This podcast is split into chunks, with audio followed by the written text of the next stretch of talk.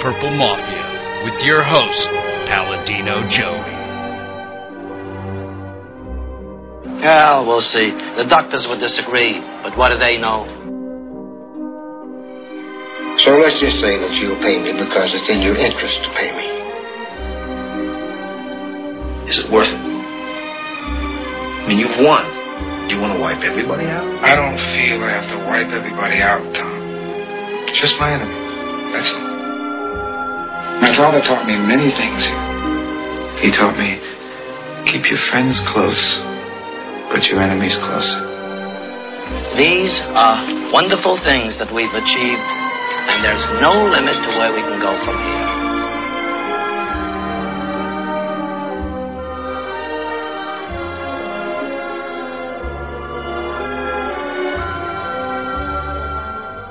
Welcome to the family here on Purple Mafia.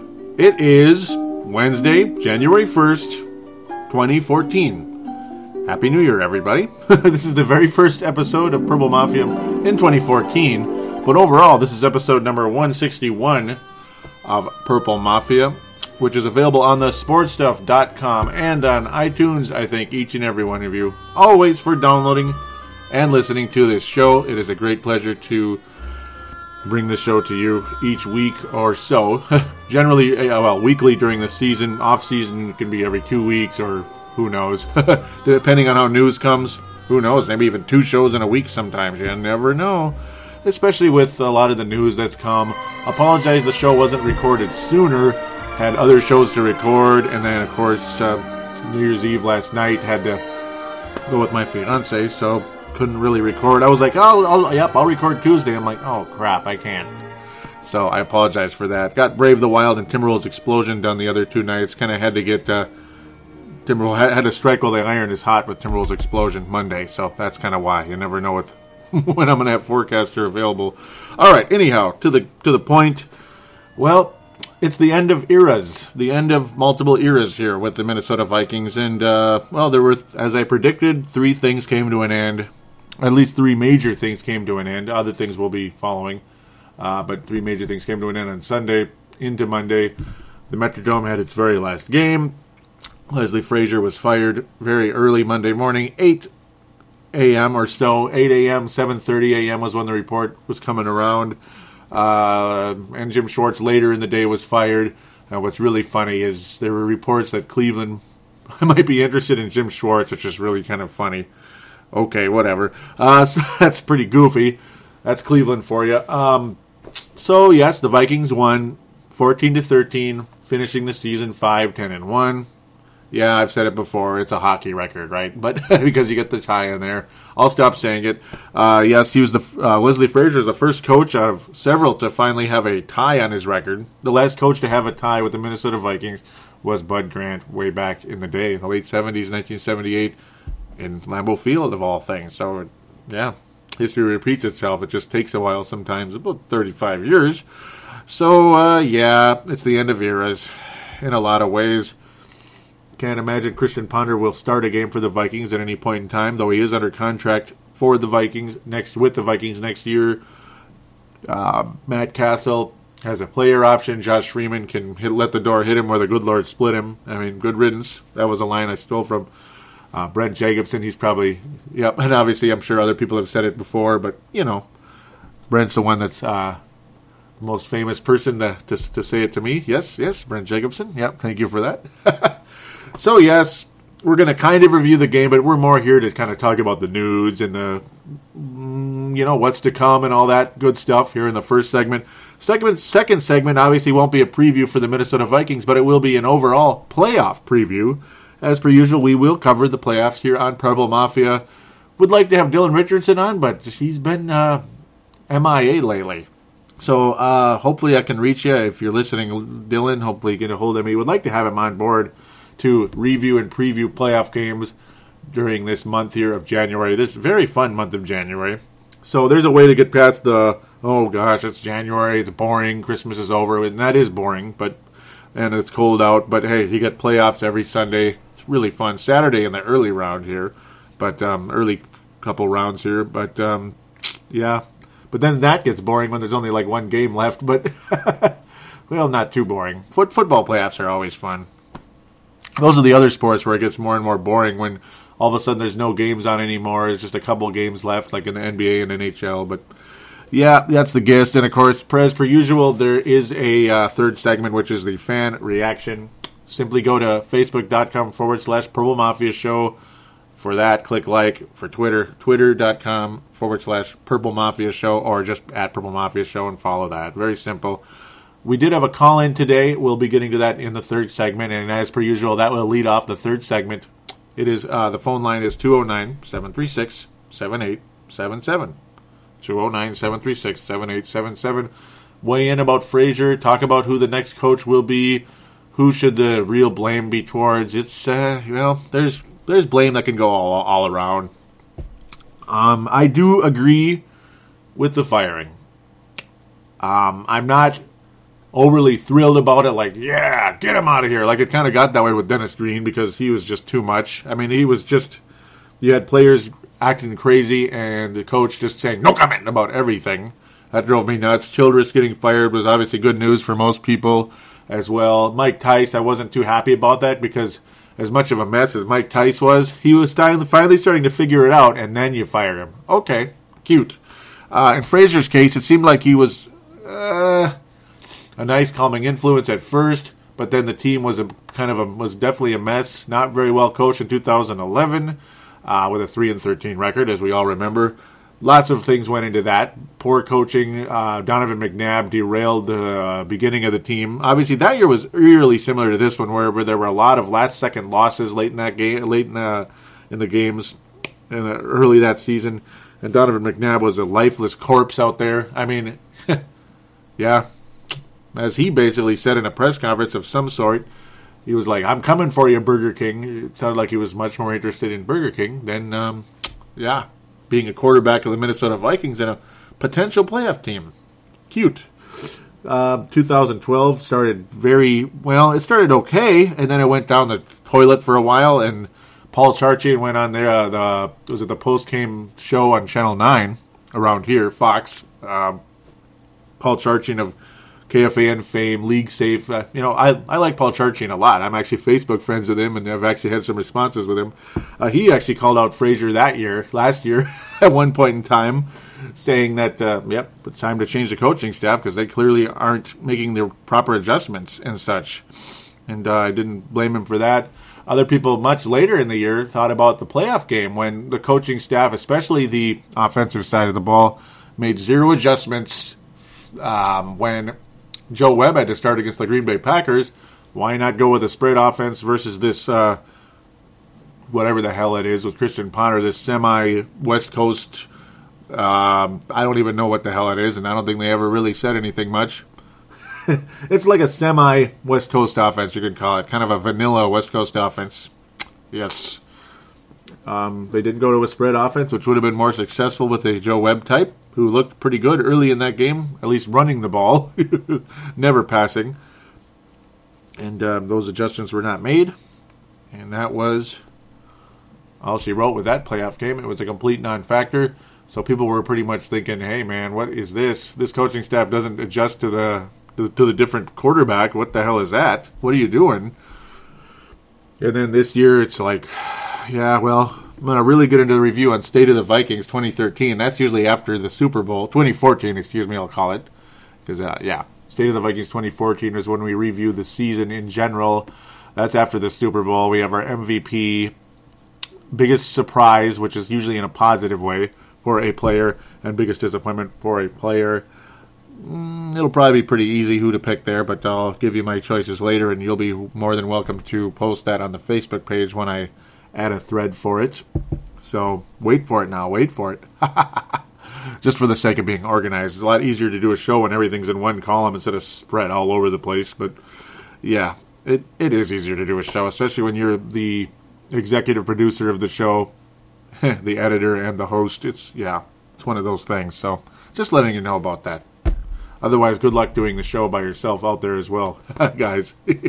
Anyhow, um, yeah, Leslie Frazier. It's just it's a big mess. It, greatest guy ever, according to just about everybody, and you can tell he is.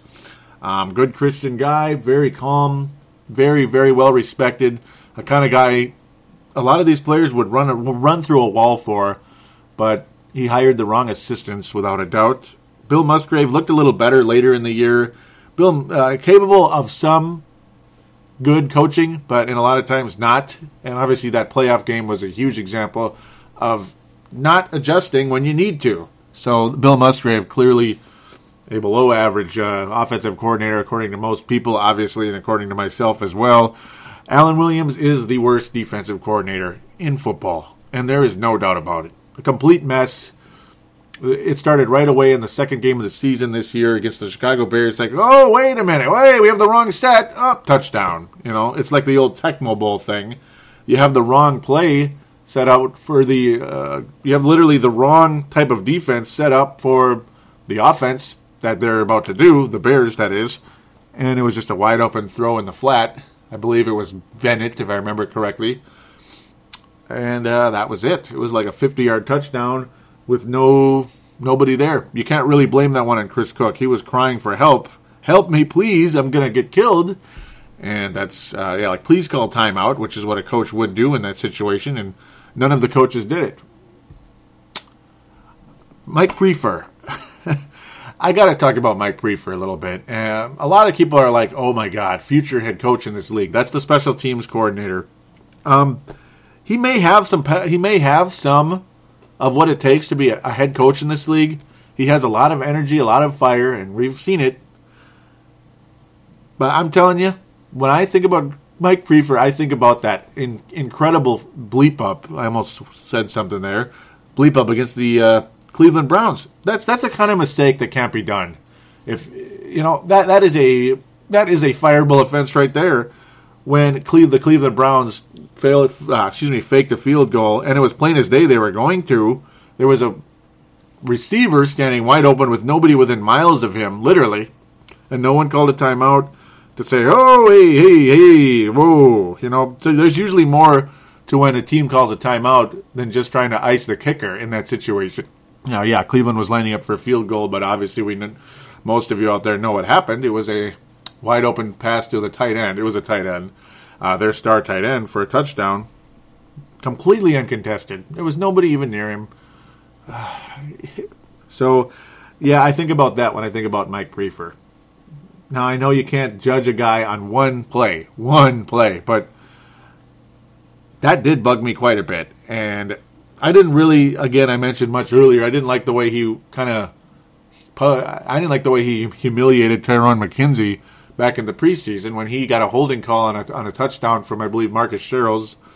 Um, I believe it was Marcus Sherels. Or, or was it uh, Feldman? I can't remember. It doesn't really matter. It's so long ago. Um, got a holding call and then Priefer basically like lit him up, lit him up, and kept lighting him up, and he was just making a big scene. And it's like, dude, come on, you know. I know, yes, it's a bad mistake, but I think he publicly humiliated him, and I think that kind of stuff doesn't go over too well. With that said, though, the Cordarrelle Pattersons of the world love him and swear by him, and okay, sure. Not somebody I would consider for the head coaching job. Would I consider keeping him as the special teams coordinator or coach? Uh, Sure. Okay. Sure. We'll we'll we'll do that. Uh, head coach, no. It's too obviously.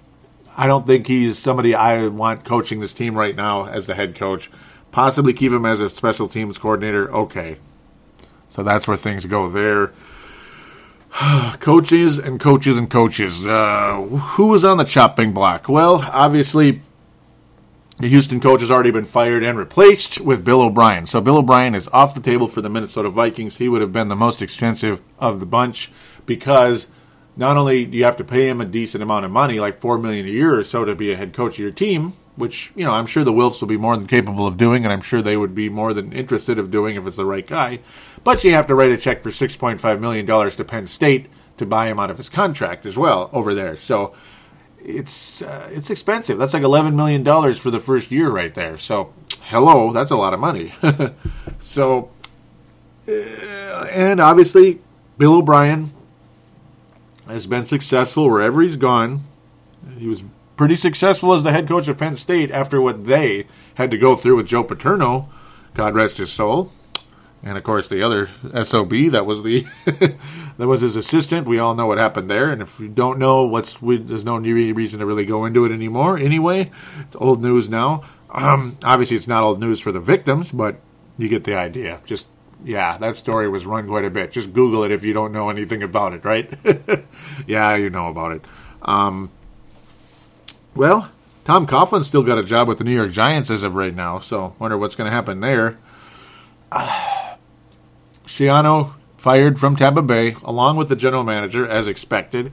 Jim Schwartz fired from Detroit. Um, Mike Smith of Atlanta not fired yet. I'm kind of surprised. Jason Garrett not fired from the Dallas Cowboys after their collapses, multiple collapses as, as usual. uh, even even even Kyle Orton couldn't escape the the Romo curse. That was pretty funny. Philadelphia Eagles in the postseason. We'll get that that in the second segment. We're not going to review those games as much as we're going to, um, you know, preview the upcoming ones. Maybe we'll look at them briefly just to kind of show how the teams are playing currently um, going into the postseason. Uh, who else has been fired? Mike Shanahan is gone. Of course, we know that. Yes, Mike Shanahan fired immediately. Any any thoughts of bringing him here is pretty much like, what's the point? I, I no, no offense to anybody. No no offense. Chudzinski of the Cleveland Browns, who had that nice gutty win in the Metrodome with uh, with Hoyer at the quarterback, who looked really good before he had an ACL, and unfortunately Chudzinski, or excuse me, Chudz, I can't even say his name anymore.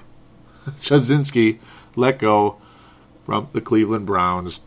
So they're looking for a coach again, like I mentioned, my, uh, possibly Jim Schwartz, which is really freaking scary.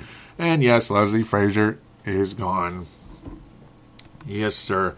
Lovie Smith is a possible candidate out there as well. We'll see how things go with that. it's uh, yeah, it's going to be interesting to see who gets what job. There, there's a lot of interesting candidates out there. Excuse me.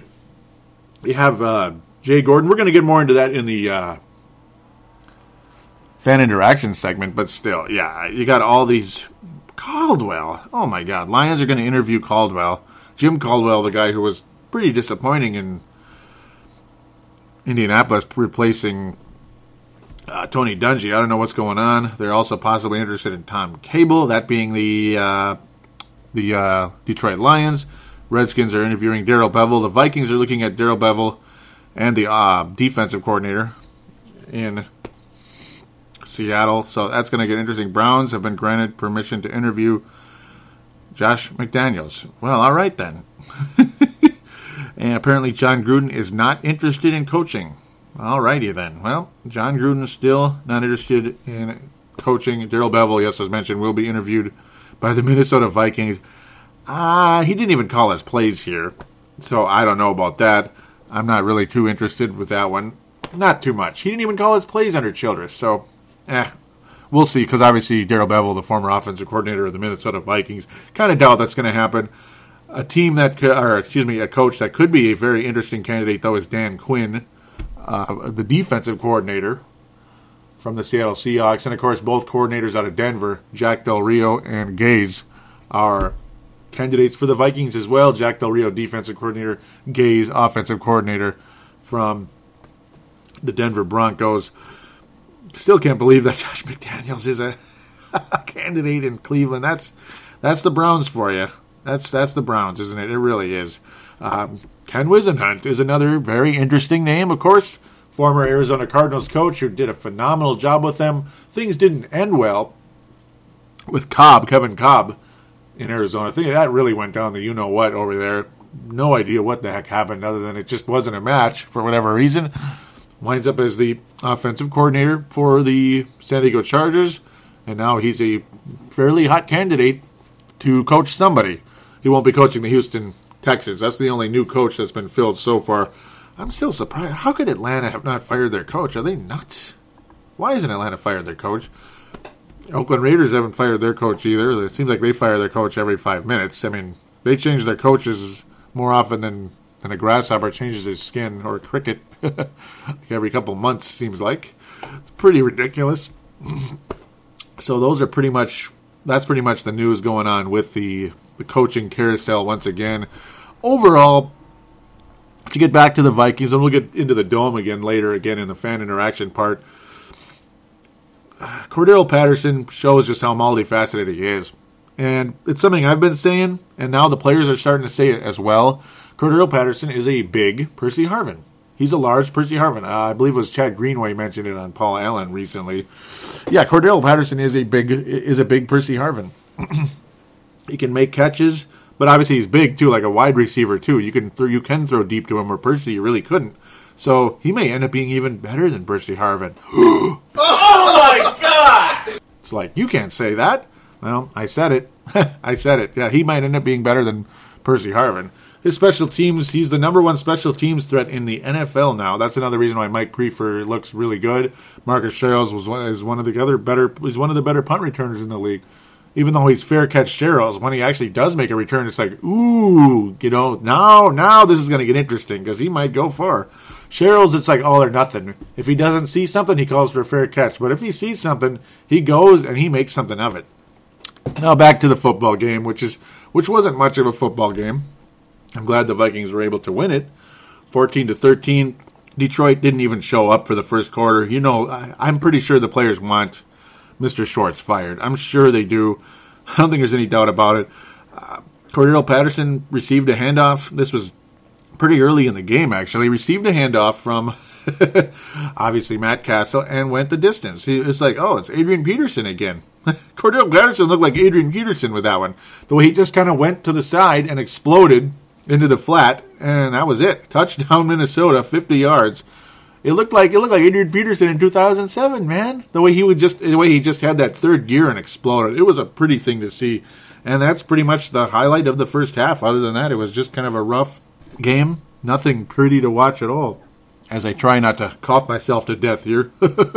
oh my goodness. Oh my goodness. Okay, Matthew Stafford a mess. He he got better in the second half. Actually, he had his better game in quite a while. His better game in quite a while, not his best game. We'll just say, did have a quarterback rating of ninety five point one, one touchdown, no turnovers, completion percentage in the upper sixties. Completed literally two thirds of his passes. Not bad.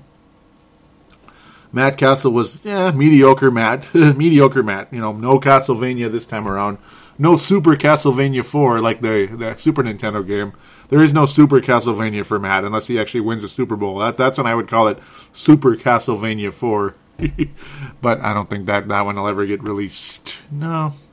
Detroit made a nice little comeback. Actually took the lead into the fourth quarter. It's like, uh oh. I think Detroit might win this game. That's kind of funny. The Vikings offense was complete was a complete non-factor in this one. Uh, Vikings defense really stood strong, getting several sacks. In fact, five of them on Matthew Stafford. Jared Allen, yep, Jared Allen's got his double digit sacks again. Yay, good for you, Jared Allen. Okay, no one, no, no disrespect. I'm just teasing.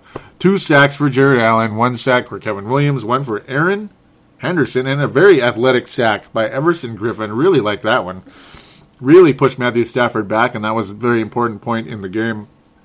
Very cool. Nice to see the pass rush kind of wake up a bit here in this one. It's kind of like a, it was kind of like a let's get it for obviously let's win one for Leslie, and you know that's what it was because the players love him. Even though it's one of those it is what it is type of things, it's exactly what it is. Love him, hate him, it is what it is. The results weren't there. This is a results league. The Vikings did not have results, and the coach is gone. Unfortunately for him yeah, I mean, obviously the the results from the special teams have been good. I just I just was really bothered by some of the lapses though by the special teams at times. The touchdowns they give up, and of course the field goal. Yeah, some of the touchdowns they gave up were really bad, and obviously the field goal, uh, fake field goal situation against Cleveland that buried this team pretty much for the season. That that was like a surefire sign this team's not going anywhere when that happened. it just it derailed the team, folks. Uh, Matt Asiata with an extremely strong game in this one. He did lose a fumble, but he had a 39 yard scamper that was extremely productive. Not quite the 50 yarder that Cordarrelle had, but it's just crazy how valuable that that guy is. It was it wasn't a fun game to watch. No, it was just, but it was kind of like old school. You could say black and blue football. That that was what actually I did like about it. it was the old school Vikings in Detroit, like the early '90s. This is like the early '90s, you know, with with uh, Rich Gannon or somebody at the quarterback. Which Gannon became a great quarterback later in his career. was was okay. I mean, I liked him when he was here, but um, it's not like our offense was generating billions of points back then. Maybe like 91, 92 ish, and Detroit had uh, had Chris Spielman. Yep, Chris Spielman. Hmm. Yeah, that guy, the one that actually played football and was a really good linebacker in, with the Detroit Lions and was adequate with the Cleveland Browns much later. Uh, that was a pretty fun team to watch back in the day. Detroit with Rodney Peete and Reggie Bush. No, I'm just kidding. What am I talking about? Deion Sanders. Um, Reggie Bush is the best running back since then, I would have to say, without a doubt. No question. Even though he doesn't put up the gaudiest numbers in the world, he still is, um, you know, he puts, he puts in the dazzling plays. Um, that, but that's what this was like. It was kind of like turn back the clock to the early '90s, maybe even late '80s.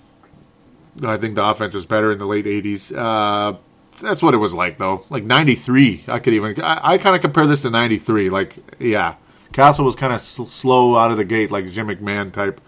It was one of those type of games, but hey, Vikings won. It was a very, very cold day. I'm sure a lot of you were happy that we weren't at TCF Bank Field in that game. I believe it was like six below outside at the time. So, whew, it's an ice bowl without a cause. There's not nothing to play for. It's just an ice ball. So that's basically what things stood. that's basically where things stood for this game. Just some old school football, and that's about it. We're going to conclude this segment. We will get into the playoff previews and such in segment number two, and go from there.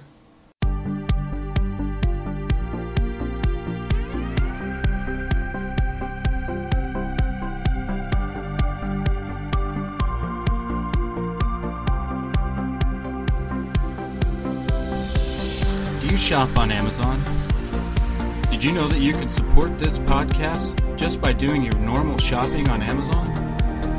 It's really easy to do. Just go to thesportstuff.com and click on one of the many Amazon pictures. Do your normal shopping, and Amazon sees that we referred you and they give us a percentage. We'd like to thank you in advance for supporting thesportstuff.com and please use our Amazon link. Now enjoy the rest of the show. We are going round like And we are back here on Purple Mafia, episode number 161, which is a reminder for those of you on your mobile devices, your iPhones, all you have to do is uh, look for us on iTunes. For Android devices, simply download Double Twist or some other app that provides podcasts. Double Twist is the main one that I know about. Click on the podcast section of that and Look up Purple Mafia. For Windows devices and BlackBerry, all you have to do is search for us in the store, and you'll find us. Rock and roll. All right, so let's get to the playoff picture. Might as well get rolling into that. So let's start in the AFC. We have the Chiefs at the Colts. Oh, Farzane, I feel for you. What a strong season. You end up not winning the division because Denver is pretty much the best record. Now, them and Seattle both finishing 13 and 3 on the season. Top seeds in the league rock and roll for them, I suppose. Kansas City Chiefs finishing 11 and 5 after such a strong, strong start. What were they, like 9 and 0 at one point? Oh, man, that's got to suck. oh, man. The way things collapsed there. I feel for you, Farzine. I do. Still a good team, still a possibility, but I don't think they're going to beat the Colts, unfortunately. It's just one of those things. It's and they obviously got pummeled by the Colts very recently. That's another serious problem, of course. So, yep, unfortunate situation there. Obviously, the Colts also 11 and five. Colts finishing the season with a three-game winning streak, so good on them. So I do think they will advance to the second round. In fact, at one point, yeah, I, I had them matching up with the Denver Broncos in the AFC Championship. So my original prediction has the Colts and the Denver Broncos in the AFC Championship. That still looks like a strong possibility. That was my original prediction way back in um, uh, late August, early September. And my NFC prediction was San Francisco and Seattle, I believe. I believe it's San Francisco and Seattle. So that, that's still a possibility as well. We'll see where things head there. Well, yeah, that also kind of depends on who wins and loses. But Ooh, San Francisco's the fifth seed, so they better hope that Yeah, shoot. They better hope that the. Uh, oh no, San Francisco may have to play Seattle in the second round. Well, that's if the uh, the fourth seed wins, uh, that being the Philadelphia Eagles. But I don't think. Uh, we'll get to that later. Look at me starting off here way too out of control. So yes, I have. I'll have the Colts beating the Chiefs. I'm sorry for saying They just can't seem to get out of the first round. Be it they win the bye, they can't seem to get out of that round either. So yes, Seahawks, Patriots, Panthers, and Broncos all with the first round bye. Congratulations to them. We won't have to talk about them in this first week, other than who they're going to end up playing, I guess, in the following week. But yeah, we'll see. So uh, yes, the Colts, who are the fourth seed in the AFC, will win that game. And then, uh, so yeah, we'll just go with the. Uh, yeah, we'll go with Saturday, the Saturday schedule. We'll do it that way. I was gonna, I was thinking about going AFC first and then NFC, but uh, no, we'll go with the Saturday schedule. So yes, the Colts start the first game 4:35 Eastern, so 3:35 Central, obviously. So 7:10 Central. The Eagles host the Saints. I'd like to pick the Eagles in this game. In fact, I'd love to see them win, but I do think the Saints win it, which will help San Francisco's chances of not having to play Seattle in the second round. running into uh, so yeah, but I mean playing Carolina is not going to be easy either for whoever. I will have the New Orleans Saints beating the Philadelphia Eagles. I think the Eagles just aren't ready for the big time just yet. I hate the Saints for obvious reasons. I can't stand them for so many freaking reasons, but obviously the NFC title game and how they handle things after that and how they handle things before that. Not, not a fan at all. Hate. it. I'd love to see them lose, but I'm going to have them beating the Eagles. Unfortunately, I just think they're too much. And I think the Colts obviously are playing too strong for the Chiefs right now. The Chiefs are reeling, and they're they're just you know it's not at Arrowhead, all that good stuff. The Colts weren't necessarily playing super great not too long ago, but I think they will step up right now.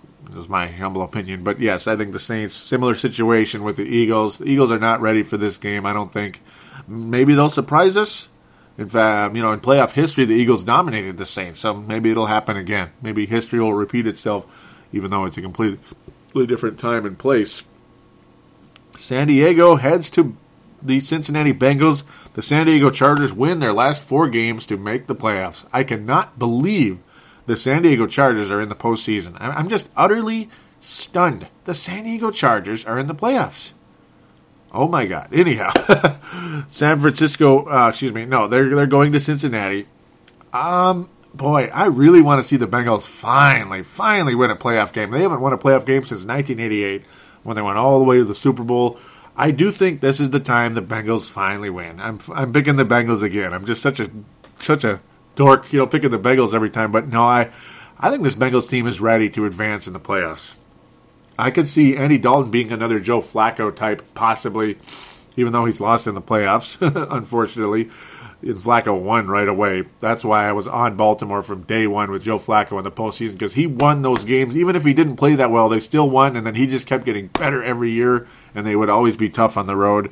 Cincinnati has a home game, and I think they're going to go on to win this thing. Andy Dalton is going to get it done for the Cincinnati Bengals. He keeps getting better each and every year, and that is why I'm a fan of Jay Gruden coming to the Vikings possibly as the next head coach, the offensive coordinator with the Cincinnati Bengals. Andy Dalton has progressed every single year under Jay Gruden. I'm impressed. I would like to see Jay Gruden as the head coach of the Vikings. He's one of my top two choices. Him and Ken Whisenhunt are my top two choices, believe it or not, folks. And we'll get deeper into that as well. All right, uh, I'm going to close this in a second, but first we got to head to the. here we go. The rivalry renewed. San Francisco heads to Green Bay. The Green Bay Packers beat the Chicago Bears at utter collapse. Obviously, for the San Diego Chargers to make the postseason, things went a bit AWOL there as well. There was a bad call late in that game. The Chargers, in a lot of ways, should not even be here right now. It, might, it should probably be the Miami Dolphins right now, but I guess it's the San Diego Chargers. Good on them, I suppose. Sometimes luck goes your way, I suppose, one way or the other. But yes, the Packers host the San Francisco 49ers the Packers are not going to win that game. No way. I had the San Francisco 49ers beating Seattle and going to the Super Bowl at the beginning of the year and winning it over Denver. That was my original pick. Uh, as of right now, I'm sticking with the 49ers right now, and they are going to beat the Packers. They they own them. I would be very upset if the Green Bay Packers win that game. Oh, sorry for those out there, but uh, that actually might be Packer fans listening to the show. Maybe, maybe you are, but no, I, I think San Francisco continues their dominance of the Green Bay Packers. I think they're a way, way better football team. Green Bay's mystique at Lambeau has disappeared many, many years ago. Many, many years ago. It wasn't just the New York Giants game in 2007. It wasn't the New York Giants game in 2011. Those are two examples. It was Atlanta way back in, was it 2001? Atlanta, 2001 going into 2002 when the uh, Falcons defeated them. And that was the end of the Packer mystique. That was over 10 years ago at Lambeau Field. Once in a while they win games, but funny, the year that they won the Super Bowl in 2010, the Packers didn't play a single home game that year. So they were the sixth seed. Green Bay Packers were the sixth seed in the postseason, went all the way and won it. So, yeah, because the Bears won the division that year, and the Packers were the wild card. But this year it was between the Bears and Packers to win the division because Detroit choked it away, and the Vikings choked their games away early in the season costing the Vikings a chance to be a competitive team this year. I do think San Francisco, again, continues their dominance over Green Bay. I think they exploit that terrible defense. Uh, Aaron Rodgers, I'm sure he'll be better than he was against Chicago, but I don't think he's going to be completely up to speed like he was earlier in the year and, of course, in years past. I do see the San Francisco 49ers getting it done. Might end up being a pretty close game, but the 49ers beat the Packers in Lambeau and in Candlestick, and ode to the Candlestick as well. Yes, sir. so before we get to segment three and ode to the Metrodome, I got to bring up a story that I was that I ran into here. Is obviously uh, Josh Freeman apparently that I would have liked to have on the first segment, but unfortunately I didn't get to it in time. Josh Freeman apparently was late to multiple Vikings media or meetings per report. This from uh, SB Nation. Yes, sir, from SB Nation. it's uh, yeah. I guess that doesn't surprise me. Greg Schiano, I'm sure that's one of the reasons he was pissed off at him. He just seems like the kind of guy that can't focus. He doesn't want to focus, and that's just who he is. The talks are he was pretty much one of the last people to show up to everything, basically. one of the last players to show up to team uh, facilities, according to one player multiple team sources, in fact, four people with knowledge of the situation, this according to Tom Pelissero, who's got local ties here, said that Freeman was late for multiple we- meetings, and one player said that Freeman was often among the last players to team facilities. So clearly, Josh Freeman has checked out as a football player as of right now. Not sure where to go from that. Never really got the vibe that he's a really competitive dude. I would like to believe he is, but not sure what the deal is like really, you, you know, you don't want to be a little more serious than this. Maybe it could have been a starting quarterback for the Minnesota Vikings for a long period of time. Instead, he's, I guess, somebody that doesn't give a damn, and that's where things go with there. that's where things go from there. All right, so to recap where my playoff seedings were, my playoff, my future playoff seedings going into round two, I have the Colts advancing, the Saints advancing, the Bengals advancing, and the 49ers advancing. So that would mean the Saints head to Seattle for another great matchup there. Seahawks have actually owned the Saints over the years. We all know. I, I yeah, we'll get into where I think things are going to go from there later on, but when it happens, because it probably will, San Francisco would then head to Carolina for a very interesting battle between two athletic quarterbacks, two very good defensive teams, two well coached teams. Um, yeah, two 12 and 4 teams, two excellent teams. That'll be uh, that'll probably be the game of the week next week. So then in the AFC, the Colts are the fourth seed, the Bengals are the fifth, I do believe. so that would mean the Colts head to New England. Ooh, yes. The Colts would then head to New England, and then the uh, the Cincinnati Bengals would actually advance and head to Denver land. Uh, well, uh, I'd like to see them win, but I don't know about that. I'm not going to make an official prediction right now. It's probably not a good idea, even though I could. But ultimately, ultimately, I do still have the San Francisco 49ers winning the Super Bowl. Uh, yes. Um, I do think the New England Patriots, though, I, I was kind of teasing to this on a previous previous show, and I never got around to it. I was like, there's a team emerging in that AFC that I think is going to win it instead of the Broncos, and it's the Patriots. I still think the Patriots could win the AFC, believe it or not. No matter how many losses they've had. Now, unfortunately, that was before Gronkowski was out for the year, but still, no matter how many losses they've had, they still just seem to patch things together and win. and and of course John John Elway. What am I talking about? Uh, Peyton Manning has had massive issues in the cold, he's, and he's been pretty much a playoff choke, with the exception of 2006 when they actually beat the play- Patriots in the AFC title game very late in that one, a very close one. But the at that point, yes, uh, right now I can see the Patriots representing the AFC in the Super Bowl. Uh, I don't think it's going to be Cincinnati or San Diego or Kansas City or the Colts. I don't think the Colts are going to the Super Bowl this year. Dylan had the Colts going there and actually, I believe, winning it. I'm not sure that's going to happen, but we'll see. We'll see. Anything could happen. It's the playoffs. Crazy stuff can happen. All most people would pretty much assume the Seahawks are going to go all the way and win this thing, and it wouldn't surprise me at all. But again, they they're, they're young too, most of them. So we'll see where things go from there. All right, we are going to wrap up the preview segment and get to your fan reaction right after this.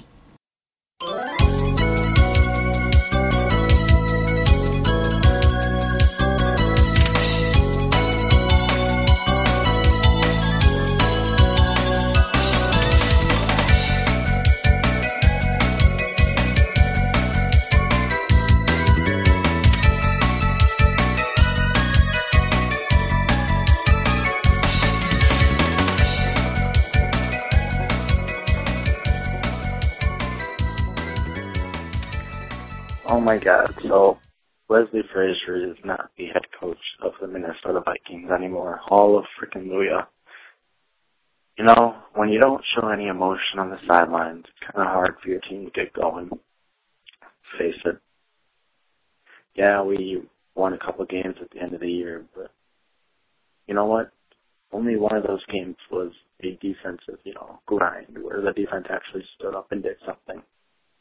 I think we should re-sign Robinson and Allen. I think we already did Robinson, but not 100% sure.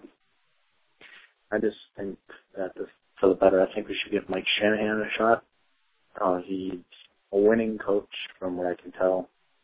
I guess not really in the last few years. Then again, he has pretty much the toughest division in the NFL. You know, the Giants and the Skins and of them. So I don't know. Shanahan's an option. I think he's probably the best suited one because he's very much uh, a competitor. From what I can tell, he definitely shows emotion. He's not Frazier. He's just not going to stand there like, oh yeah, who really cares? Blah blah blah. So thanks for letting me call. And I thank you for that call. Sebastian, as always, a Purple Mafia Hall of Famer right there. Sebastian Balls from Seattle. He didn't introduce himself, but you know what? He doesn't have to because we all know who Sebastian is. And welcome, welcome, welcome back to the show. Missed you a little bit here. Yeah, it's, it's been a little while. I think he had one fairly recently, but before that, it had been quite a while. So awesome, Sebastian. Now from Seattle. Yes, happy New Year to you, by the way, buddy. Um, yeah, lots to get to, of course. Uh, he's happy Frazier is gone. I agree. Um, you know, and obviously Frazier's a good guy and all that good stuff, but it's all about results, and the results weren't there. Um, the thing about Frazier showing no emotion, I'm not too big on that necessarily. Not as much as I was years ago. I guess we'll say. Uh, I mean, it used to bug me about Dennis Green a little bit, but uh, everything bugged me about Dennis Green. Even though his uh, he had he had some good stuff on his resume, obviously over the course of the Vikings, but he also brought in a lot of bad as well, in my opinion. Like basically turned a great defense into no defense, and uh, just just focused on offense. And then when even the offense wasn't working, it was like blah. So yeah, the emotion thing, it's like it kind of depends on how you can put it together. I mean, look at Mike Yeo with the Wild; he's emotional, but um, just a little. He's a little too emotional, where he's like almost crying the other night when the Wild blew a 3-0 lead to the New York Islanders. Check out Brave the Wild, by the way, for for that one. I talk about that extensively on that show. Yeah, basically calling for the guy's head. So yeah, sometimes you know it's just it it, it all matters on pedigree and results. And Frazier definitely did not have the results. Of course, like I mentioned earlier, the Chicago game, the Green Bay game, uh, excuse me, Cleveland game. Um, Green Bay game, um, yeah, there was some lapses, and there was lapses in every game, especially late when the defense needed to stop somebody. Frazier's a defensive specialist. The Tampa 2 clearly is basically like Windows 98, if you know what I mean.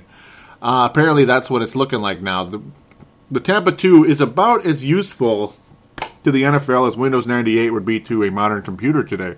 It's just just not going to work. You know what I mean? It it runs.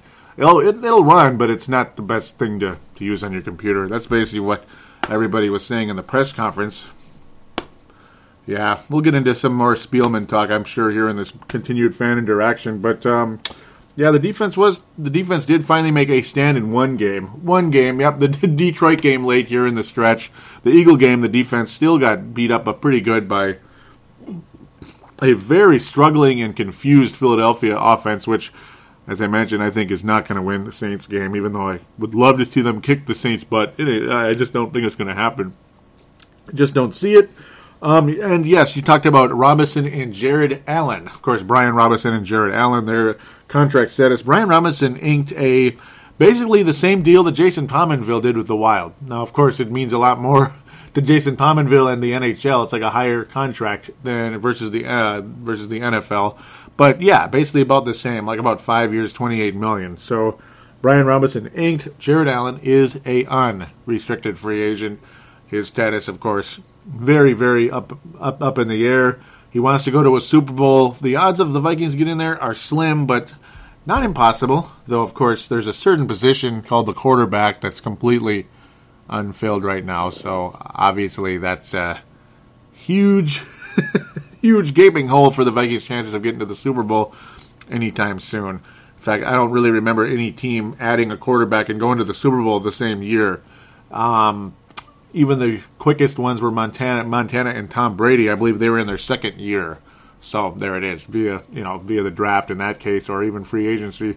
Vikings almost did it via free agency, but of course, just seems to never be the case. Uh, you like Mike Shanahan? Oh boy. Um, you know, when Mike Shanahan was leaving Denver, the thoughts of him coaching this team were pretty high, pretty high, in my opinion. With an Adrian Peterson, a la Terrell Davis back in the day, a la Clinton Portis, guys like that. Knowshon Moreno, yeah. You know, I'm just kidding. But yeah, the Denver Broncos running game was spectacular in the Mike Shanahan era, and the quarterback play was, you know, well, it was it was it was decent. Things seemed to change dramatically when John Elway left, and Mike, uh, excuse me, and uh, Terrell Davis had an ACL. It was never the same again. Shanahan was a good coach, but I think a lot like the Tampa 2, it looks like the game has passed him by a bit. Um, just did not work out in Washington. We're talking total, yeah, total epic failure, man. No, no, I'm not, I'm just teasing. But that's basically about that's basically about what you would say. I guess that's about the only thing you could say about him in Washington. Oh man, he has the pedigree. He's got two rings, all that good stuff.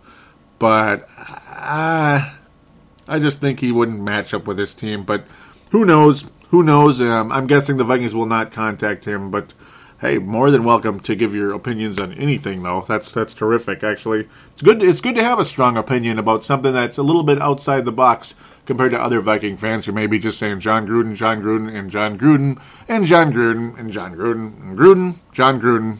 Yeah, who's not coming back to the NFL apparently. So, how about Jay Gruden? yeah, I'm, I'm in the Jay Gruden and Ken Whisenhunt range. So my veteran coach is Ken Whisenhunt my new coach would be Jay Gruden. That's just the way I roll right now. And I'm looking at the way he handled Andy Dalton in Cincinnati. So that's where I stand on the coaching personally. Let's get to your uh, your opinions out there on Facebook. Facebook.com forward slash Purple Mafia Show. Simply go there and click like. Would be greatly appreciated. And get your opinions out there. You don't have to agree with everything. You don't have to agree with anything. So that's the nature of the game. That's the name of the game when it comes to radio. Carl O'Neill saying, I can say this with a straight face. Cassel had the worst game of any Vikings quarterback in the last three years. Now, this was a response to um, Ponder's Curse. That was Castlevania 3, episode 160. He was just talking about that game still, but I figured I'd give him his time here. He says, uh, the worst game by any Vikings quarterback in three years, and that is saying a lot. The castle has crumbled after its ego could not fit through the door. Um, uh, I'm, I'm not. I don't know about the ego part. I don't know. Uh, I don't know. You're gonna have to fill me in on that one. I, I, I never really sensed a huge ego out of Matt Cassel, but mm, maybe I'm wrong. I suppose I'm. I'm. I just. Uh, I'm not sure. I see that, but that's cool. Good comment there. Per. Yep. And I mentioned the per. Uh, what am I saying? Per Jay Glazer. Yeah. Let's not do that backwards. Frazier will be out. Uh, Brett McCarthy was saying, I hope Brian Billick or Jon Gruden. So, yes, Brian Billick's another veteran name that's been jumping around. Brian Billick, yeah. Wouldn't be totally against it, but he wouldn't be my first choice. He's a bit, uh, eh, he's, he, he does have a big mouth at times. He gets kind of, he gets edgy, but I don't necessarily mind that. He might be a, might be an, I mean, I, I think he's an option, yeah, but I'm guessing he won't come back to the NFL. I think he's a lot like what Jon Gruden is right now. I don't understand why Jon Gruden's not coming back to the league, though. I, I really don't. I think he's well, he's still young. Come on, Jon, let's go. David Longfield adding a picture of a Chucky-looking baby here. Looks like Chucky saying, "Down goes Frazier, down goes Frazier." You got to in- introduce that, you know, from the the old Joe Frazier versus Muhammad Ali back in was it the '60s or so? The old call there with a New York accent. David Longfield uh, continuing saying, I would also like to see Gruden. Yes, he would love to see Gruden. Mark Carlson saying, I was in the kitchen and heard a report on Fox. Next year will be so different all the way around. Yes, it will. Uh, no more Tampa 2. That's done. Like I said, Windows 98. It's time to time to time to put that in the garbage. Yes, time to time to uninstall little Windows 98 and bring in the Windows 7 or 8. I personally prefer 7 still to this day because it's more standard. I don't like all this touchscreen crap yet. Um, no, I mean I, I, I, like it for navigation, but sure as hell not for typing. Luckily, most stuff you can have a keyboard with it. Uh, I'm just not all hip with the uh, Windows 8 just yet, but I'll get there. Kelly Dalton Garza saying Justin Garza. Not sure what that's about. Justin responds with, "Oh, maybe she's trying to get his attention to post on here." He says, "Now clean out all the quarterbacks." Um, yeah, they might. I guess uh, Ponder is still under contract, so it kind of depends. I think you kind of have to get rid of him, otherwise you're going to encourage Mister uh, Spielman to keep saying, "Buddy, you got to play Christian Ponder. You know, you got to put him in there." Yeah, if you could hear that, he's the he's the whispering he's the whispering executive. Yes, just like he did with his hero Josh Freeman. Oh, I don't even know what that. I, uh, there's a little mentalness going on with the Vikings organization, isn't there? They're they're mental over there. It sounds like just like Josh Freeman, who apparently has no interest in returning to Minnesota, contrary to a early report saying he absolutely would come back. And like, yeah, I'd come back. Mark Carlson simply saying, "Bye bye." Yes, sir. Matthew Kyle out of Maine saying, "Good." Ryan Anderson saying, "See ya," and Dave Hickey wrapping this one up with good. He sucks. He should never have been brought in here with his NFL worst completion percentage. That should have gotten Spielman fired. Yeah, you know, yeah, yeah. Hmm. That's what I've been thinking. Um, it was, was kind of like a Brandon Roy move. You know, it, it really was with David Kahn. That may have been the straw that broke the camel's back with Glen Taylor and the Timberwolves. Yeah, and we recorded a recent show on that one. Timberwolves Explosion is also on iTunes. I have to throw in the. I'm not trying to throw in the plug. It just happens to come around that way because yeah, David Kahn brought in Brandon Roy. He gave him five million dollars to play five games, and yeah, I've said this on other episodes. I'll stop. You get the idea. It's similar though. You just basically you threw money away. Fool me once, can't fool me again. I had to say it. KFAN was trying to bring out all these contradictory reports here. This one ended up being incorrect because obviously Jay Glazer first tweeted that Frazier's done before the game. yeah, on, right before the game against Detroit.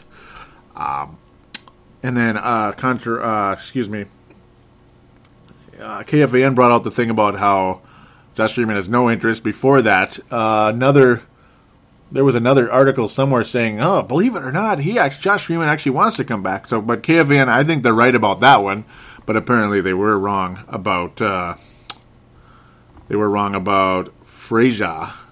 Mm, they were saying not so fast. Vikings may be keeping Frazier after all. This generated a little frustration from Ryan Anderson and Carl O'Neill. Ryan saying, "Not sure if I want him to stay or go." Mm-hmm. Carl O'Neill saying, "No, kick him out." uh, good stuff, guys. There's another one. Oh yeah, I wanted to ask for your uh, dome memories of saying, "Yep, everyone else is doing this, but I got to do it." It's just, hey, it's a 32 year old stadium. We a lot of us grew up with it, and other people maybe they were in their youth when it started, like they were 18, 19, or they were 13. In my case, when the Metrodome first started in 1982, I would have been three because I'm a 79er. Yes. David Longfield saying roof collapse reminds me of their season because I was saying, uh, you know, your thoughts on your thoughts and favorite memories. Brett McCarthy saying, when I took my wife and seven-year-old son to their first game, the Farvier, so 2009. Oh, I wish you mentioned which game, but that's okay. Uh, Patty saying, our first game at the Dome, or at the Metro done. Watching Cris Carter get his 1,000th reception in the end zone against the Lions. My ears rang all the next day. Yep, and that was that was back in 2000. I just knew that straight out of the straight out of the memory banks. Yep, in my head. Yeah, it was in 2000, and Culpepper's first year as the starter. I still remember that one. The Vikings went 11 and one at that point, only to finish 11 and five, get past the Saints, and then good old 41 Donut did its thing on the Vikings. uh, Steve Hansen saying stage fright at the Trough. My first time there three years ago. Uh, I know exactly what you're talking about there. Yes, um, I feel you big time on that one, and I agree. Yeah, uh, Brent Jacobson saying a funny and very recent memory was seeing idiots trying to take down the "We're Vikings, not Barbarians" signs right in front of a cop, and three security guards included. So, right in front of you guys. That's funny. Oh, oh, Brent, love you. That, that's funny. the heck is this? There's a hidden comment. Who did that? Whoa, who did that? I didn't hide that. Sorry, Sebastian. I just un- I just unhid it. I have no idea who did that. I, it says 09 win over Cowgirls in the playoffs. Yeah, that might have been my stupid phone because sometimes it just lags and then I bump it and might have accidentally hid that. I had no intention to do that, and it's back again now, Sebastian. Dave Hickey saying goodbye Metrodome, not Mall of America Field. Yes, I, I agree with you. Um, that was that was worse than the other than the other corporate named stadiums. Time to bring a championship banner to the new stadium that gives us two years to build a championship roster and be able to play anywhere inside or out. Hmm, yes, Skol Vikings. Yes, good thoughts there. Good thoughts indeed. What's left? Um, I'm gonna dig. I'm gonna continue the Metrodome thing off the page, uh, really quick, off of my page if I can find it here. I apologize for this because I my personal page I posted it as well. I, I, remember I got a little response going. There we go, good from Paul and Dave Hickey. So Paul also completely agrees with Dave Hickey here. Paul Caniff, my buddy, obviously, who does listen when he can. Hopefully, he's listening now. He moved to Seattle. I mentioned him, gave him a nice long shout out, just like Sebastian, who also moved to Seattle. very recently, very recently, uh, he said HHH Metrodome, not Mall of America Field. Metrodome was the last stadium to not have a corporate name. Yes, sir. And Dave Hickey saying it's time for a new regime and stadium. Thanks for the memories, Metrodome. Yes, sir. Yep, I'm glad I got those in. Yep, I just wanted to make sure I got that in. Yep, Paul Caniff getting his mention. Nice little shout out for you for the soon to be Super Bowl champion Seahawks, according to a lot of people, I'm sure. I'll stick with my old my 49ers prediction for now. Paul almost moved to San Francisco. That's the funny part, and wound up in Seattle. So you got the that's going to be a nice little rivalry with within a rivalry right there, isn't it? Ah, only got one response surprisingly when I posted it this afternoon about the the Josh Freeman was late to multiple meetings, and it was by Mr. Gold Star himself for the 2012 season. I'll be passing the seasonal stars out in episode, uh, well, excuse me, in the State of the Vikings episode come February. Mark saying, I guess you can't train him. What good is he? If you can't train him, what good is he? Exactly. I mean, yeah, Josh Freeman uh, sounds like another Demetrius Underwood as far as I'm concerned, where he just didn't didn't care. Uh, good physical skills, physical uh, gifts, didn't give a rat's you know what, and that was the end of it. Way to go, Demetrius. Way to go, Joshy. Yes, sir. Go play with your tigers and, or not tigers, like lizards and stuff and alligators. All he seems to like a lot of that stuff. Like, uh, it's cool hobbies, but he's just a weird dude, man. the weird dude. Weird dude. All right, uh, a couple more. Brent Jacobson worked at Gate C in the very final game in the Metrodome. He even added some pictures as well. Very cool. And Brent, uh, very cool that he was able to experience the very, very last game in the Dome. I'm still mad at myself for not getting a ticket, man. I mean, so many reasons. So many reasons to appreciate the Metrodome. As bad as, a, as bad of a facility it was, you know, talk about Windows 90, 98 for the Tampa 2. The Metrodome is like Windows 1. no, that would be the Met Stadium, which was just an erector set built by uh, built built with Lincoln logs and and uh, tin foil, basically. Even though it was the history of it is just oh my god, it's unbelievable. Um, the ghosts still haunt Mall of America. Hmm. Basically, the ghosts of the 1965 World Series and the 1975 uh, uh, playoff game against the Dallas Cowboys. I'm sure those ghosts still haunt that place to this day. Um, but yeah, the Metrodome. I mean, you get the ghost of Kirby Puckett. Now, yeah, I'm just teasing about the ghost thing, but yeah, the memories of Kirby Puckett, the memories of Keith Millard and um, Kirby Puckett, especially being that he's no longer with us. He's gone as of March 2006, March 6th, I believe, 2006. Hmm. God rest his soul yet again. But um, yeah, the Metrodome. It's just so many memories growing up. 87, you know, all those great games against the Bears, the Packers, the Lions. I'm so glad the last game was against a divisional opponent. Would have preferred the Bears, but hey, at least at least you took care of business, I guess, against both of the Chicago and Detroit in their final games in the dome. I mean, that makes it look better, even though it was a unimportant uh, situation. You know, no playoff playoff implications of any kind. Uh, neither team, none of the three teams made it. Only Green Bay, unfortunately. But yeah, I mean, so many memories. You know, Randall McDaniel, Randall Cunningham, John Randle. Uh, obviously, Kevin Williams plays whole career there. Looks like maybe he'll end up. Uh, we don't know if he's going to retire or come back yet. Um, man, who else is? Uh, yeah, since I'm getting close to wrapping up the Facebook page, I can kind of go on this spiel here for a bit. Oh, man, uh, so many. Jeff Christie, uh, trying to name a lot of the big ones. Matt Birk, Tommy Kramer was the original quarterback in the Dome. Mm-hmm. Metrodome tour quite a few times. Uh, 81, yes, 81, and then early uh, 82, December of 82, it tore. Playing it before I before the Vikings played the I forget if it was the Cowboys. Yeah, I think it was the Cowboys. They ended up winning the game. Yep, I could actually watch the YouTube video about a week ago before I recorded this show here, but after the other one, because um, I got really into nostalgia about the Metrodome because I knew the last game was coming. Yeah, Vikings went on to win a playoff game against Atlanta that year back in '82 season. Uh, it tore again, I believe, in 86, 83. It tore several times, and then it didn't tear again until 2010 from like sometime in the 80s. It didn't tear during the 91 blizzard with 30 inches of heavy wet snow in uh, the 91 Halloween blizzard, which I still very much remember. 30 inches of snow and the dome didn't tear, but it did tear because of the extreme winds and cold in 2010. 18 inch snowfall. Apologize for the noise here. But um, yeah, lots of memories. Kirby Puckett, obviously, Kent Hrbek, Dan Gladden, Frankie Sweet Music Viola, Jack Morris. Oh man, I just I, you know you get emotional remembering these people. Bert Blyleven, who obviously still calls Twins games, but you miss seeing him actually as a player. Les Straker, uh, Les Steckel too. uh, oh man, Bud Grant a little bit. Jerry Burns, the Meltdown Man.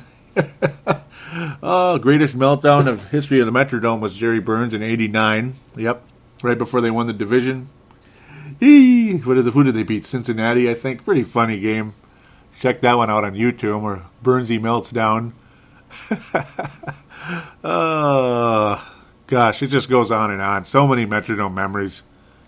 Oh, so many Metrodome memories. So, yeah, I mean, if you want your chairs, if you want to buy a chair, apparently you can.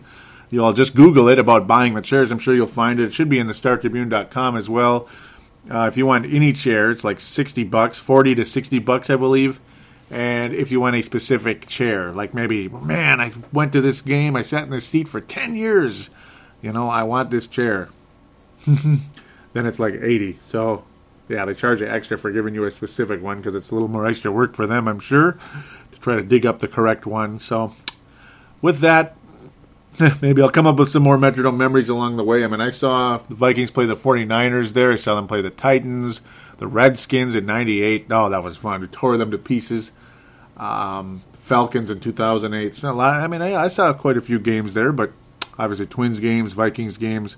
Never went to a Timberwolves game in their only season there. Set a NBA record for attendance that still stands today. Um, you had the Super Bowl, you had the Final Four twice, you had the World Series twice.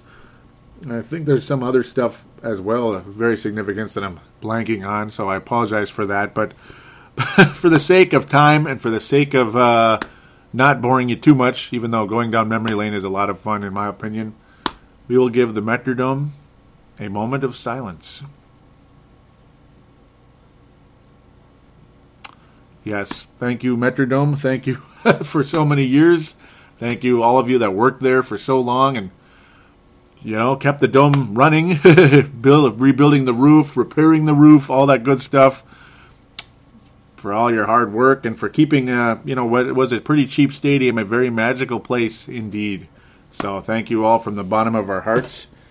And uh, we will miss the Metrodome, and we're definitely looking forward to that new stadium that's going to take over and well, we're hoping for a slightly warmer winter uh, the next two years for those of us that will be going to the TCF Bank Stadium in December. Yes, coming next season. That will be little Metro, uh, little Mets Stadium memories, except a much nicer looking building, and about the same size, which is funny in terms of seating. Maybe not space, but seating. All right, let's keep moving here on the Facebook page. Mark Carlson was rooting for the wonderful uh, Cordarrelle Patterson touchdown from 50 yards. A rush. He was excited about the win as well, just saying simply saying it's a win. Sebastian again saying exactly what he said in the call that the replacement should be Shanahan and Skol. Good job, Vikings getting rid of Frazier. And then Brent Jacobson, very nice to put up all these candidates. Very appreciative of this, actually, uh, from the Pioneer Press. Saying uh, the possible replacements are Darrell Bevell, Seattle offensive coordinator, Todd Bowles, Arizona D coordinator, Jack Del Rio, Denver D coordinator, James Franklin. Yeah, I almost forgot about that one. That was a very obscure one that I, no way. He's only like 35. Yeah, I brought him up last show. Vanderbilt head coach Adam Gase, out of uh, offensive coordinator Denver, Jay Gruden. Yes, Cincinnati O coordinator. Sean McDermott, Carolina D coordinator.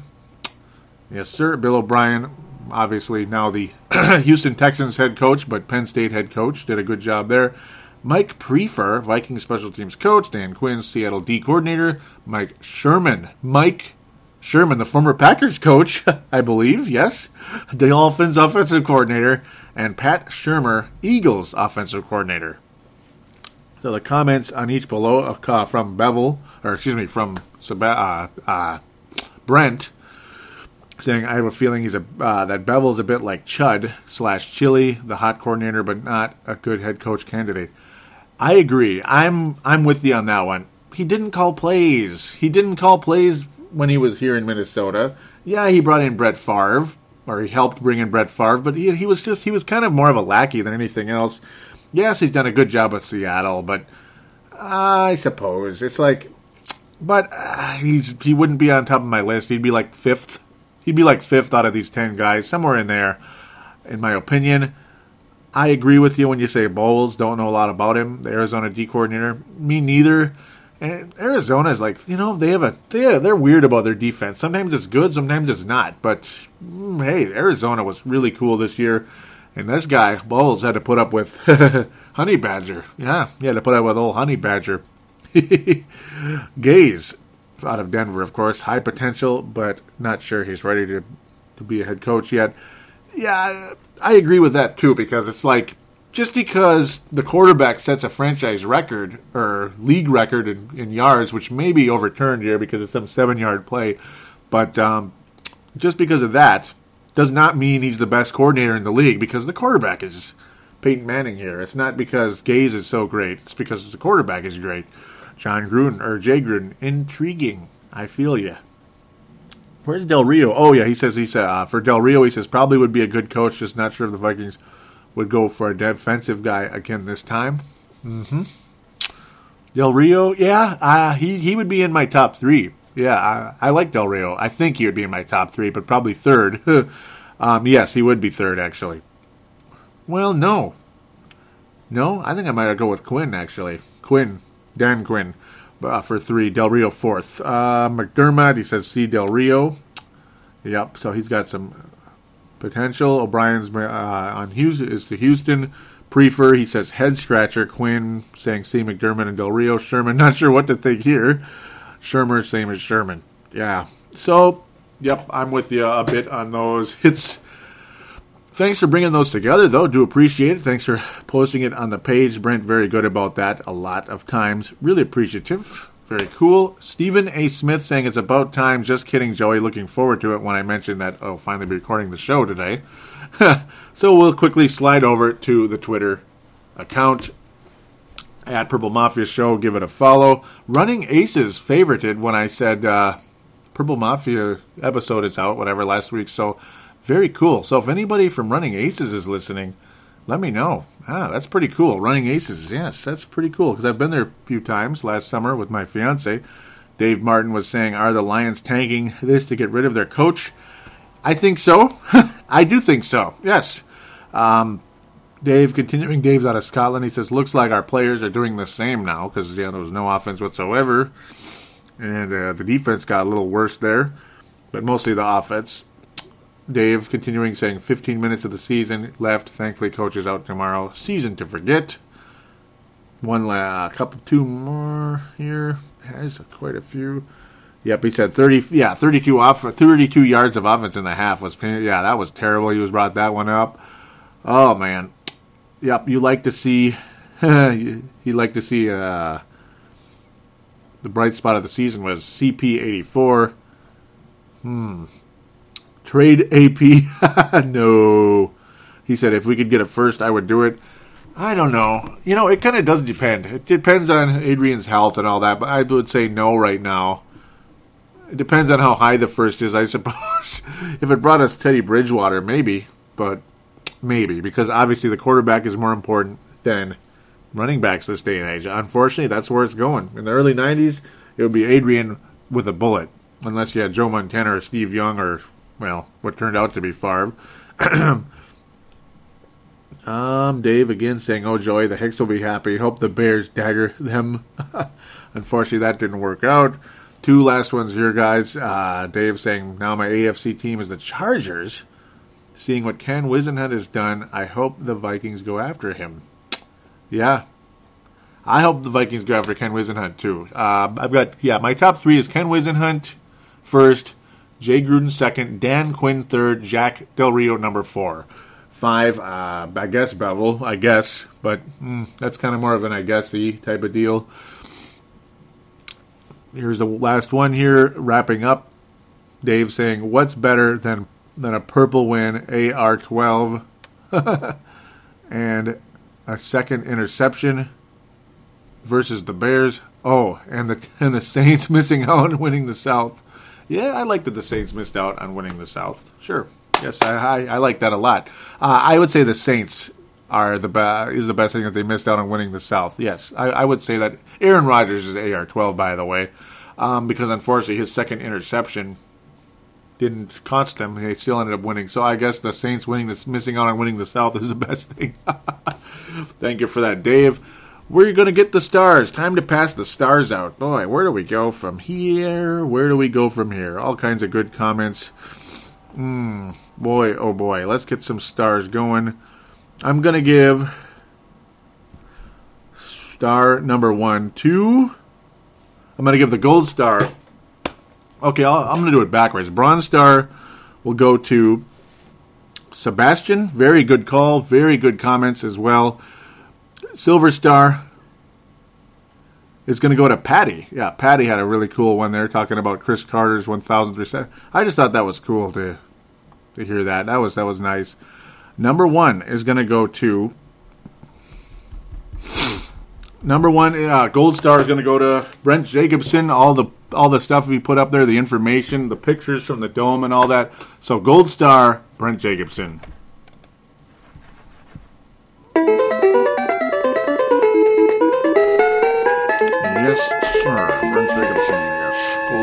So there you go. Thanks you everybody for that, for commenting. Always comment, guys. Never be afraid to comment. Indeed, please do also give me a give us a rating on iTunes if you could. Would be greatly appreciated. If you like the show, give us a positive rating on there.